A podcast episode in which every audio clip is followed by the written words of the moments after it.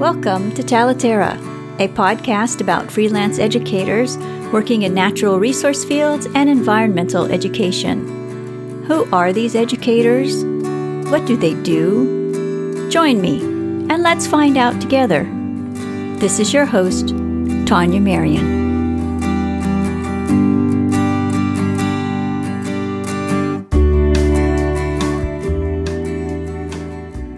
Today, my guests are Dina Falconi and Wendy Hollender.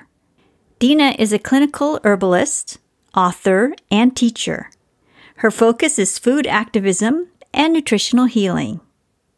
Wendy is a botanical artist, an illustrator, an author, and an instructor. Together, Dina and Wendy own Botanical Arts Press, a publishing company formed to handle all aspects of the marketing and distribution of their award winning book, Foraging and Feasting A Field Guide to Wild Food Cookbook. How long has Dina worked on this cookbook? How did Dina and Wendy create the contents of this book? And how did they create a successful Kickstarter campaign without having an extensive online presence? Let's find out. Thank you, Dina and Wendy, for coming to onto the show to talk about your book, Foraging and Feasting. As you know, this podcast is for freelance environmental educators and people who work in natural resource fields working in all sorts of, of different ways in their communities.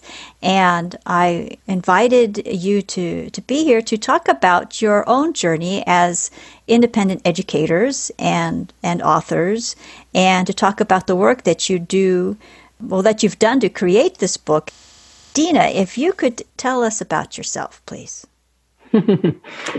well, I am an herbalist, and that means that I work with plants in many different ways, something that I've been doing, you could say, since I was a preteen on certain levels, but more intensely in my early mid 20s. So, um, just connecting back to the origins of of being an herbalist and the birth of the book foraging and feasting it really relates to my passion of food as medicine actually from a preteen and 11 year old's journey. So it started back then and progressed on. I was raised in New York City in a very radical kind of foodie environment. Interest in holistic healing grew from that place. And herbalism, how would I say, herbalism came into focus for me really more as an as an early adult. And so I've been for the last 30 plus years doing this work and did write an earlier book called Earthly Bodies and Heavenly Hair, and then felt the need to birth this other book, Foraging and Feasting. And it was the, the wish for this particular book is to empower people to connect with the plants in the ecosystem, the very abundant, prolific plants that most people can find, learning how to use them for food, for medicine, also to empower people to cook. So that's a big thing that happened to me as also as an 11 year old is taking back the power in the kitchen, being a creative, proactive force in one's own life through the kitchen arts. You developed an interest in plants at a very early age. What was your earliest memory of enjoying nature? Was it about then or was it earlier than that? It's an interesting question because I feel like um, I was also born in Mexico in Veracruz, and I was um, raised in Mexico till I was a certain till I was almost five, and I have memories relating to my Mexican grandmother who was very into plants, but that's hard to. it's like far away, and then being an urban city kid, it wasn't like we had a lot of nature in the East Village there, you know, although the sidewalks were pretty cracked at that time, and so lots of weeds would grow through the cracks, and there was something very um, poetic and inspiring about that. So, yeah, it's not like I spent a lot of time in nature growing up, you know, as a as a child and early. Once I went to college, which w- it was in the country actually, and that's where I got to see nature, and that's more where the direct connection like raspberry leaves would be a tea that I might be drinking, and then realizing that I was sitting in a patch of it, you know, it was growing wild all around. And so just that connection began to form. But it wasn't like I was a, a nature kid, so to speak. When did nature become important to you? Nature became important to me really not, you know, being an urban kid, my contact was limited, but again, I would say I would say that it, it had more to do with consciousness around connecting to nature through natural food, through holistic healing, through using herbs for medicine, and you know, choosing. So the real full-on direct contact to nature, you know, was tasted here and there through summer camps and stuff, but really filled out more fully as a late teenager when I went to college in the country.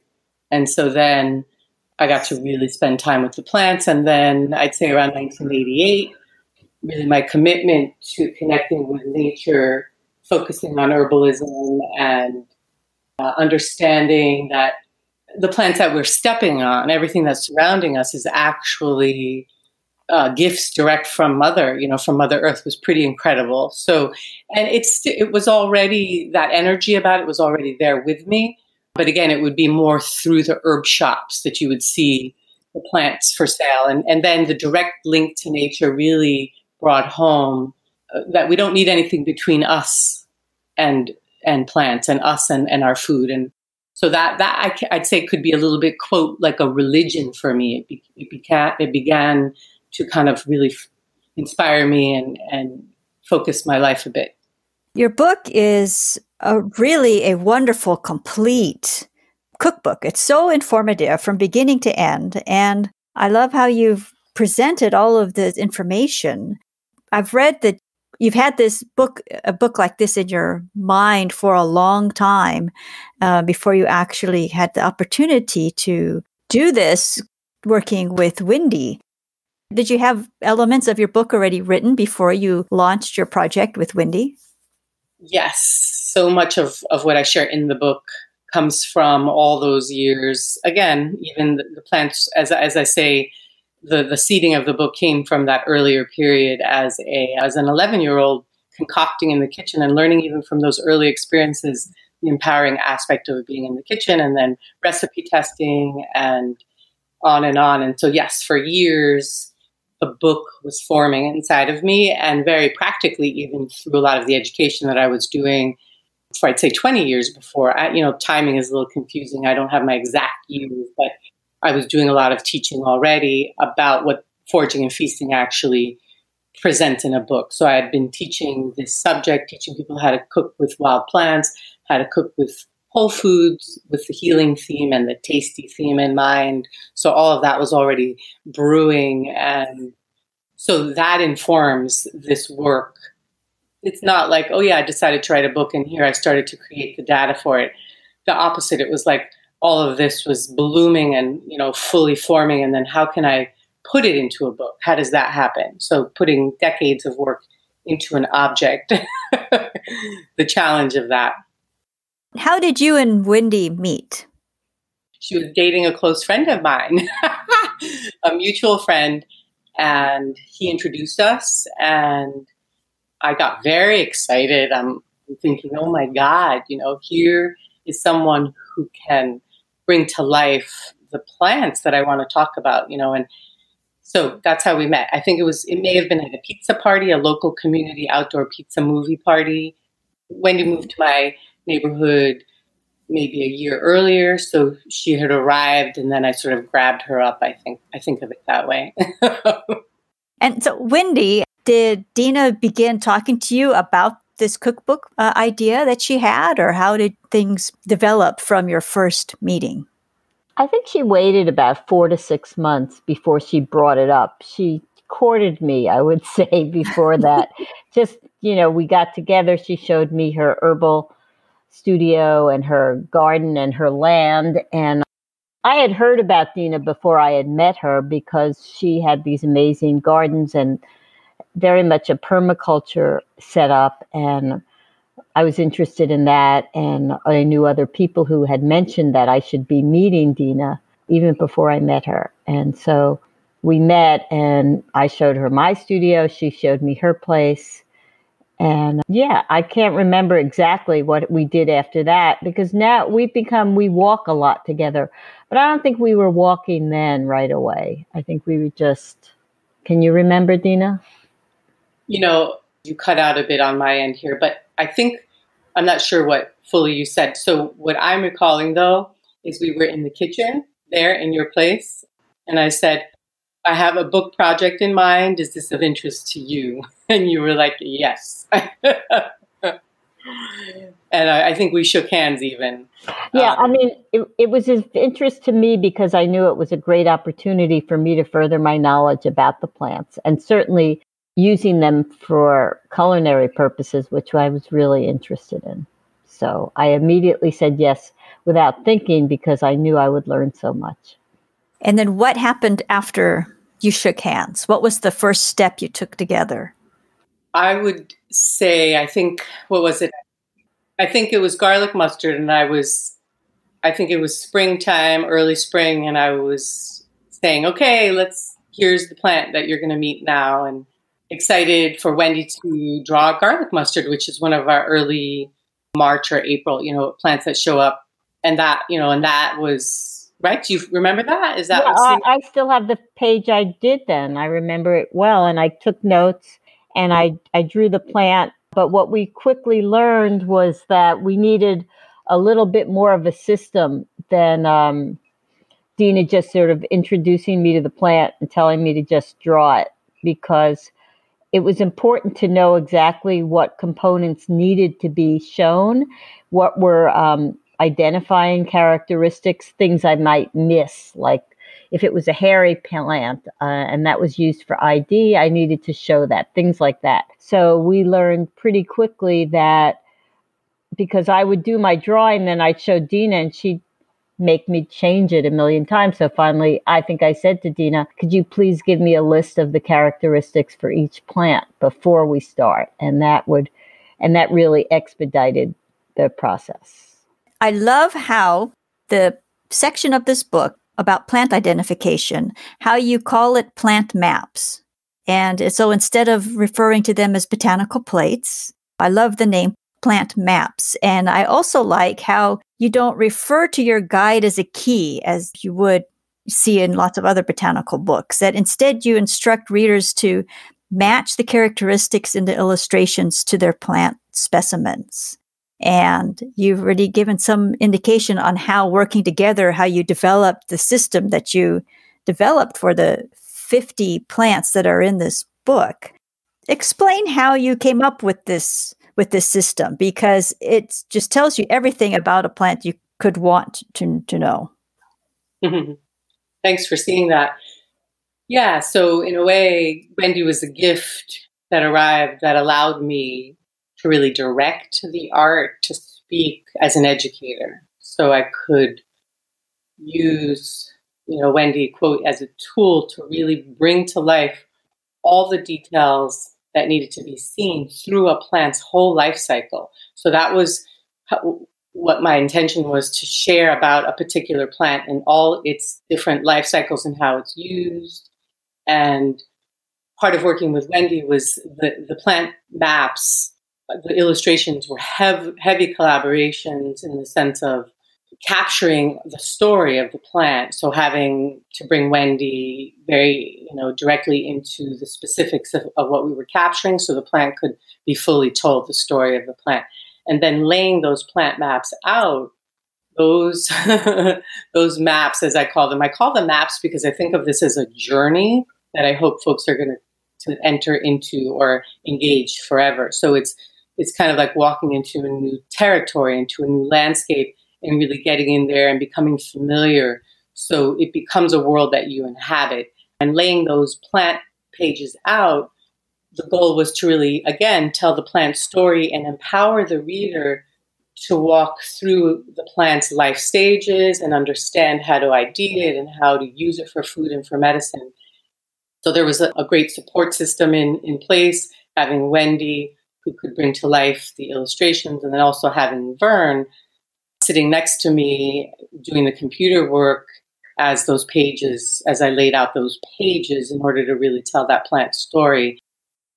Wendy, your illustrations in this book, your illustrations for the 50 plants are so informative and they're so nice to look at as well. as you know, I'm, I admire your work, everything that you do. This approach to creating botanical plates in this way, was this different than the other way that you normally work? Well, having done this project has changed the way I now work. I learned through Dina's, you know, instructions and what was important. I learned so much about what is important to focus on and actually how that changes through the whole life cycle of the plant. I mean, I was very ignorant about plants before this. I loved them, and I um, obviously I had been a botanical illustrator, but I hadn't. I had just moved to the country, so before I had moved here, I, my orientation was sadly mostly like uh, flowers in the bucket at the farmer's market and a farmer's market for my vegetables. It wasn't like actually witnessing things growing and watching them develop through the seasons. So um, tracking the plants from early spring to late fall or even into the winter if they were dried seed pods was a real uh, eye opener for me. And so now I never look at the plant the same way. I mean, now I know how to look at plants and what I need to want to look at that not only will be uh, informative to draw, but interesting, you know, why. And then I know why it's interesting because knowing what the plant is doing, why it's doing the things it does, and why we use the plants the way we do informs how I want to draw them as well. So I thank Dina for that. Mm-hmm. Yeah. And, and I'll just add that it wasn't just through one life cycle, like one year, but some plants that Wendy and I share in the book had to be looked at for two or three years. So, you know, we're really, we're really cheating and really accelerating the learning of our reader because we did all of that work, you know, bringing the plant to them as a baby and then as a two year old and sometimes even as a three year old. So that that morphing through time is part of the plant map journey, part of laying those pages out, part of directing the art, part of you know speaking the foraging and feasting story really clearly. And so you know, and I was gifted with again, I say you know Wendy's skills and and other support to bring this project to life is pretty amazing. Part of it is that as an educator, I teach people through the growing season over time. And how do you do that in a book? And so that was part of the challenge. And also, I think what's really beautiful too and rich about, about the, the illustration, foraging and feasting plates or maps, the plant maps. Mm-hmm. Yes, and then for listeners' sake, uh, the book also in a, you know after the uh, plant maps are presented there are charts about the plant biographies and so there's really good helpful information about each plant. There's also charts about the growing conditions and the habitats where these plants are found.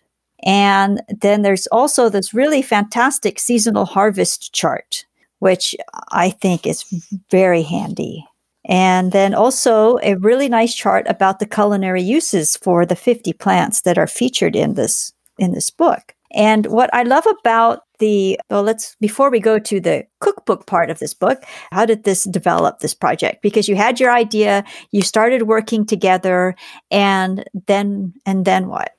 It was a three and a half year, I think three and a half, maybe four years project with Wendy. And part of it was feeding her tasty food after year three because she had had enough. No, no, but that was always the uh, the carrot she dangled in front of me. Was she? I said, "You got to cook me the food," and so that was mm-hmm. a lot of fun.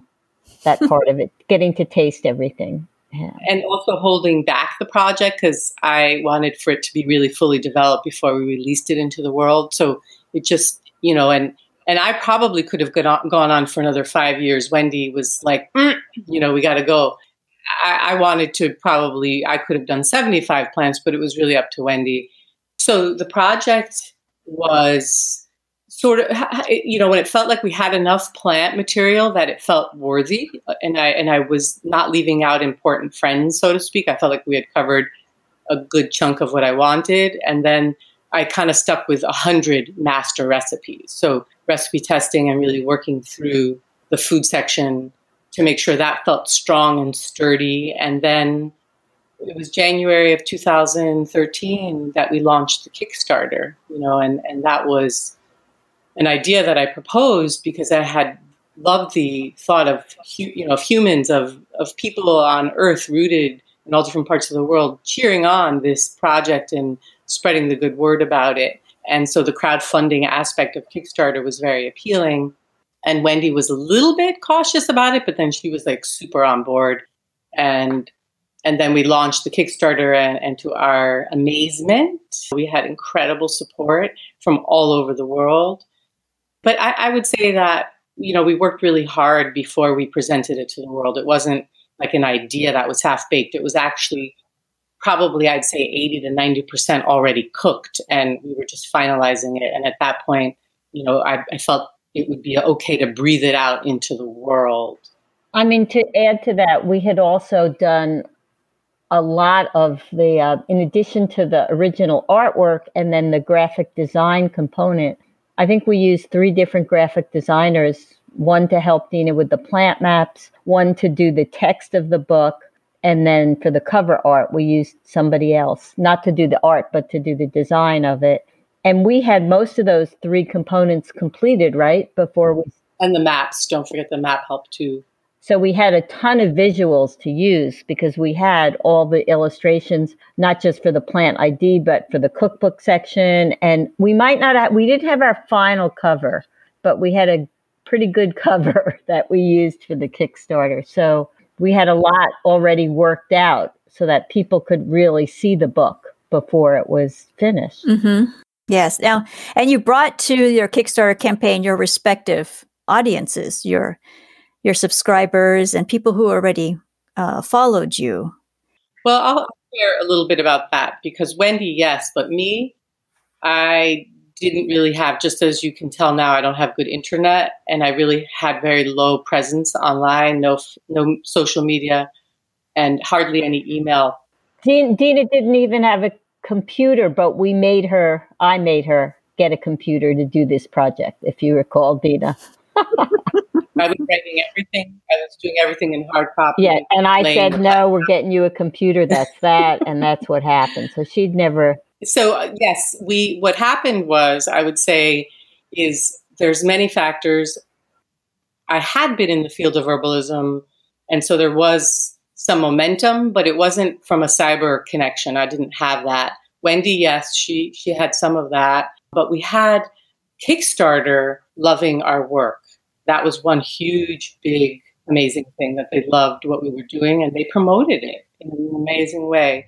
And then we also had a local uh, team like of press that really also that's who does know me like over the years and so there was a lot of pr that was local that was spoken of the work and that also a lot of local people were sponsoring but our reach went into far parts of the world that we had no idea who these people and it, it was it was before instagram um, maybe there was facebook but we didn't hardly we didn't really have a presence anywhere at that point. No we didn't even have a facebook page or we began the page right around that time and had to like you know catskill native diane our, our friend neighbor with a business said this is how you set it up. So she showed us. I mean i think the work and the rightness of the subject the integrity of the work was really was felt deeply plus we did have support in real time with real people and then again with this with the platform of kickstarter um, and all of the parts coming together really,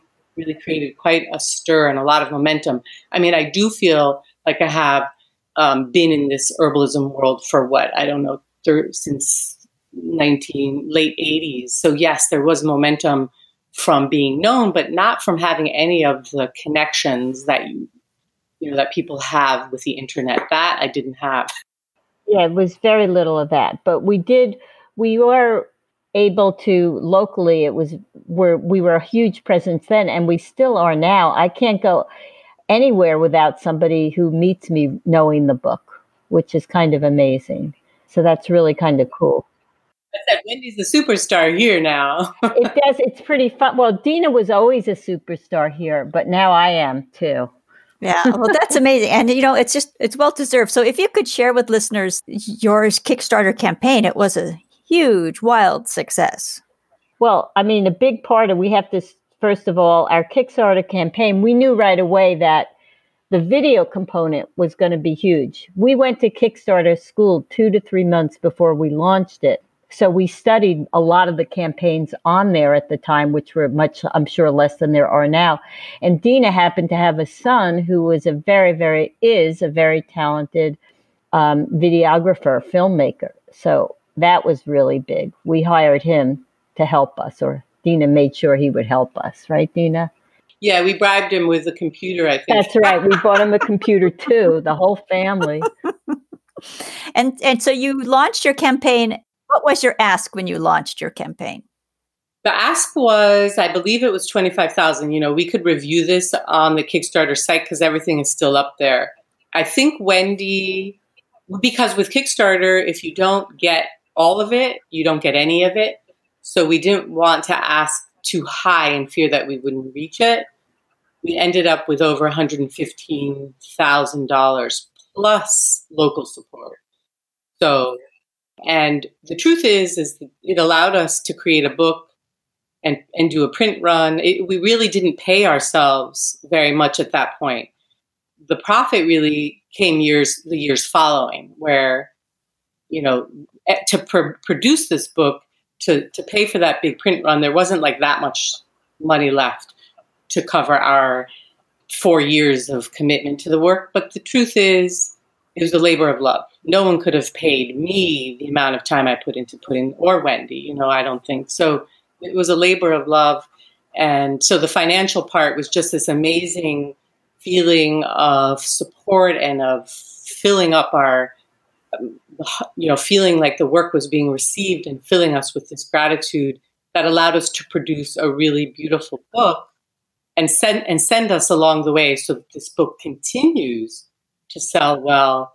We've done already a second print run and to really we do earn profit from it now. And we were given that that that wonderful early support, you know, financially, but the biggest support came from Wendy willing to do the work with me, and then my commitment over the years just to labor with it and go with it and do it because of the vision for producing this project.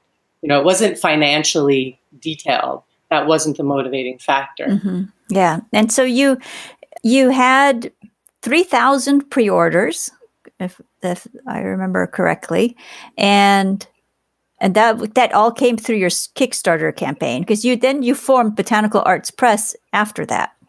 Exactly. So the funds from Kickstarter helped to fund the LLC. So now we have a company called Botanical Arts Press. That's a publishing company that takes care of foraging and feasting and the book related distribution. And we also have visual products that come from the book foraging and feasting note cards and posters and, and some of the fine art prints. And so it's a whole business. Mm-hmm. yeah, that's very, very exciting what's next for for you and for Botanical Arts Press?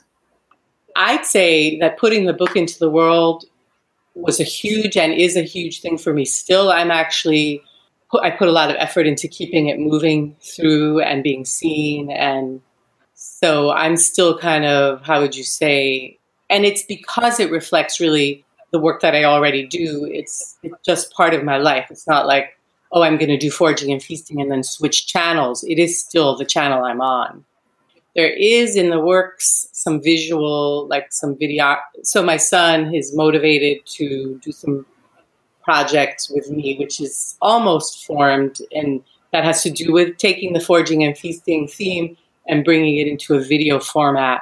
So that's exciting. Um, but just I'll add that the work that I do, being an educator, connecting people to nature through plants, teaching people about the culinary arts and the herbal, herbal arts, so to speak.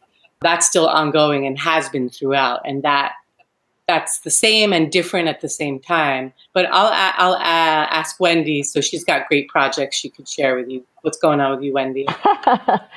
well, I have you know other books on instructional how to draw plants, and I also teach a lot of getting to know the plants as you draw them. And I have a new book coming out in a couple of months called The Joy of Botanical Drawing, which is kind of bite sized botanical lessons to teach you kind of step by step how to draw plants and really learn about them at the same time. So that's something that's I have going on that you might be interested in. Mm-hmm. Yeah, of course. Always.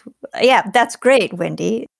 Both of you are doing great work. And so I wanted to mention to the listeners that you are on the East Coast and your book is about foraging wild plants, but you made a very, what I really appreciate is that you make a very strong point that this book is for everybody, regardless of where they live. It's for homeowners, it's for people who live in apartments, because the herbs that you can get at the store or that you can grow in your own garden can easily be substituted with the 50 plants that are featured in your book. And what I also love about this book is that you don't have, say, individual recipes for specific things, you have master recipes. How did you come up with the idea for master recipes?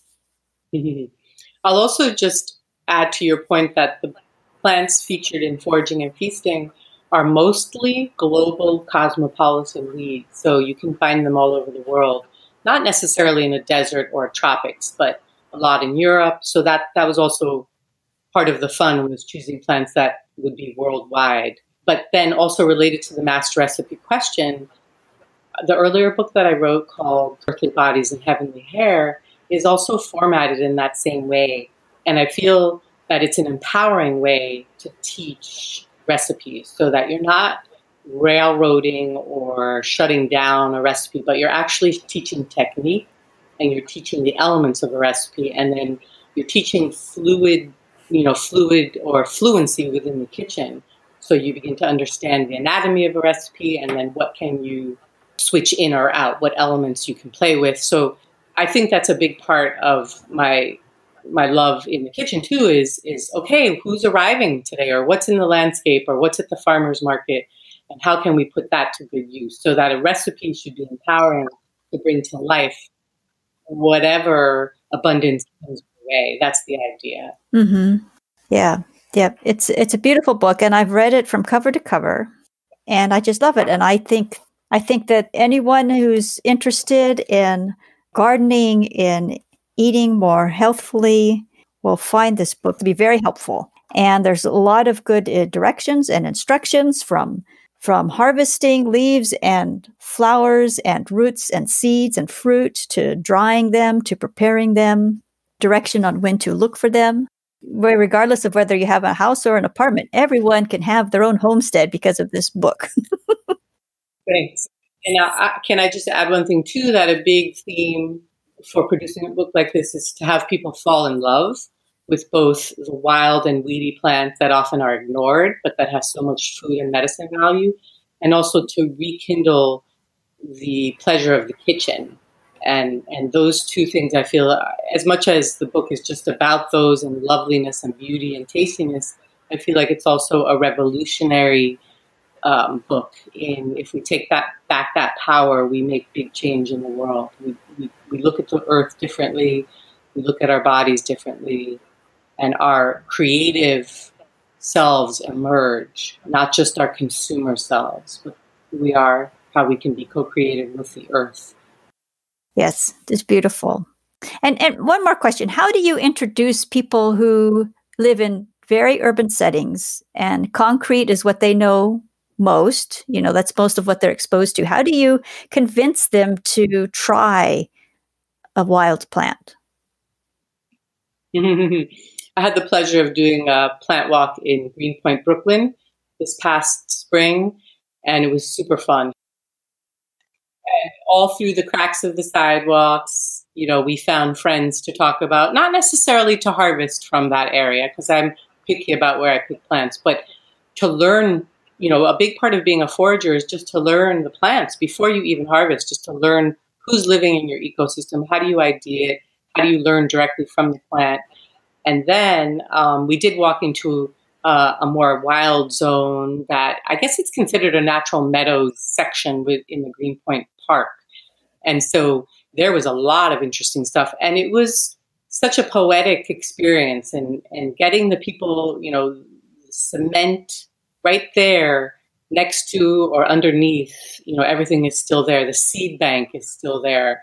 And um, so these people who came to the plant walk, you know, were obviously very excited. They came out. It was a pouring, cold April day. It was freezing, but it added to the adventure. So they were already committed. I think your question, though, is like, how do you entice other people who might not be interested? You know, I mean, and I think part of bringing Wendy on to this project was that they'll get seduced by looking at her images. You know, they'll look at a dandelion flower and say, "Oh my God, that's gorgeous!" Like, or I can sprinkle that into my salad. Really? You know, so that I mean, but being an urban kid, I feel like there's a huge uh, there's a huge interface and a good thing. There's a lot that can happen between you know the urban situation and reconnecting to the parks you know to again i'm picky about where people forage from but you can still spend so much time in central park or prospect park or the different little pocket gardens that are all, all around new york city. There's so much plant connection to be had in those places that and, and uh, so it's about yeah getting people excited to do that and a big part about the greenpoint walk too was to men, you know, there was discussion around that the soil is heavily contaminated in that part of Brooklyn. It's a, a Superfund site or whatever the words are. And so, you know, it's all about like once you realize that food and medicine grow right at your feet, you want to take care of your landscape. So you become an, an earth steward or a landscape caretaker. You know, that's the other big part of this whole journey is, oh, oh my God, look, we need to take care of where we are. And yeah. So, I mean, and teaching too, when I got the opportunity, the privilege to teach down at Washington College in Maryland, at Chestertown, and the discussion came up after the lecture that evening in the morning, the people were running out into the streets chatting with me saying, Oh my God, I've learned that we spray. So they, their concern around not being able to forage because of the toxicity that we humans are using in order to keep the landscape pristine. You know, these are all of the things that we need to be discussing and changing our behavior around. You make a good point about how once you become aware of food that's growing at your feet, how that inspires you, motivates you to take care of of more of everything that is around you. Uh, Wendy, you were wanting to add to this? Well, I was just going to say that I think that what Dina does, her gift is she brings people to the plants and makes them aware of them. And then the truth is, she doesn't have to do much after that because I think nature and plants they should they know how to seduce. That's their whole their whole you know strategy has always been how to attract and how to seduce. You know, and so we we're caught up in that also. Mm-hmm. You know, they're I mean they are tasty, they're beautiful, they're interesting, they smell good most of the time. It's hard to resist. You know. Mm-hmm. Yes, yes. Well, thank you, thank you both, Dina and Wendy. Thank you for joining me today, and for sharing information about your book, about how this book was made, and about how you've worked together. Is there anything that you'd like to say or add that we haven't discussed? I'll add one one last point, which is the wish for folks to go out. So part of putting a book like Foraging and Feasting out is to get people to really tune into the plants, but not in place of actually getting out there and being with the plants. So that's a big thing for me in the way that I teach and the hope that I have. So that nature connection is a big part of what I do when I teach courses is getting people to really connect to nature through plants. And maybe that was already said in this conversation, but just to reemphasize that. And thank you so much for having us on your show and for, for the work you're doing. Thank you. Oh, thank, th- thank you. And where can listeners learn about your respective works? So, my online presence is really just through the Foraging and Feasting platforms, and that is the botanicalartspress.com, and also through Instagram, Foraging and Feasting, and through Facebook, Foraging and Feasting. And then Wendy. For me, it's two ways. My name, which is Wendy Hollender, but you have to spell it W E N D Y, and then Hollender is H O L L E N D E R. So wendyhollender.com is one way to see my work. And then to really get to know my um, instructional component to learn botanical drawing, I have a website called drawbotanical.com, which gives you all that kind of information. I'd like to add then to that, Wendy, is that you teach online. You have an online component. I have an online component, and people go to workshops that I teach pretty much all over. I travel the world a little bit to teach uh, some workshops. And so, yeah, those components. Yeah, for sure. To learn more about the book Foraging and Feasting, the plant maps, the foraging blog, and related events, be sure to visit the show notes. In the notes, you'll also find information about Wendy's current projects and her online courses in botanical drawing. And you'll also find in the show notes a link to transcripts. Beginning with this episode, transcripts will be available. Transcripts for past episodes are in progress, so please check from time to time if you are looking for the transcripts of previous episodes. You'll find these transcripts in the show notes at talaterra.com. Talaterra is a podcast for and about independent educators working in natural resource fields and environmental education. If you enjoyed this episode, please share it with friends and colleagues. Thank you so much for joining us today. This is Tanya Marion.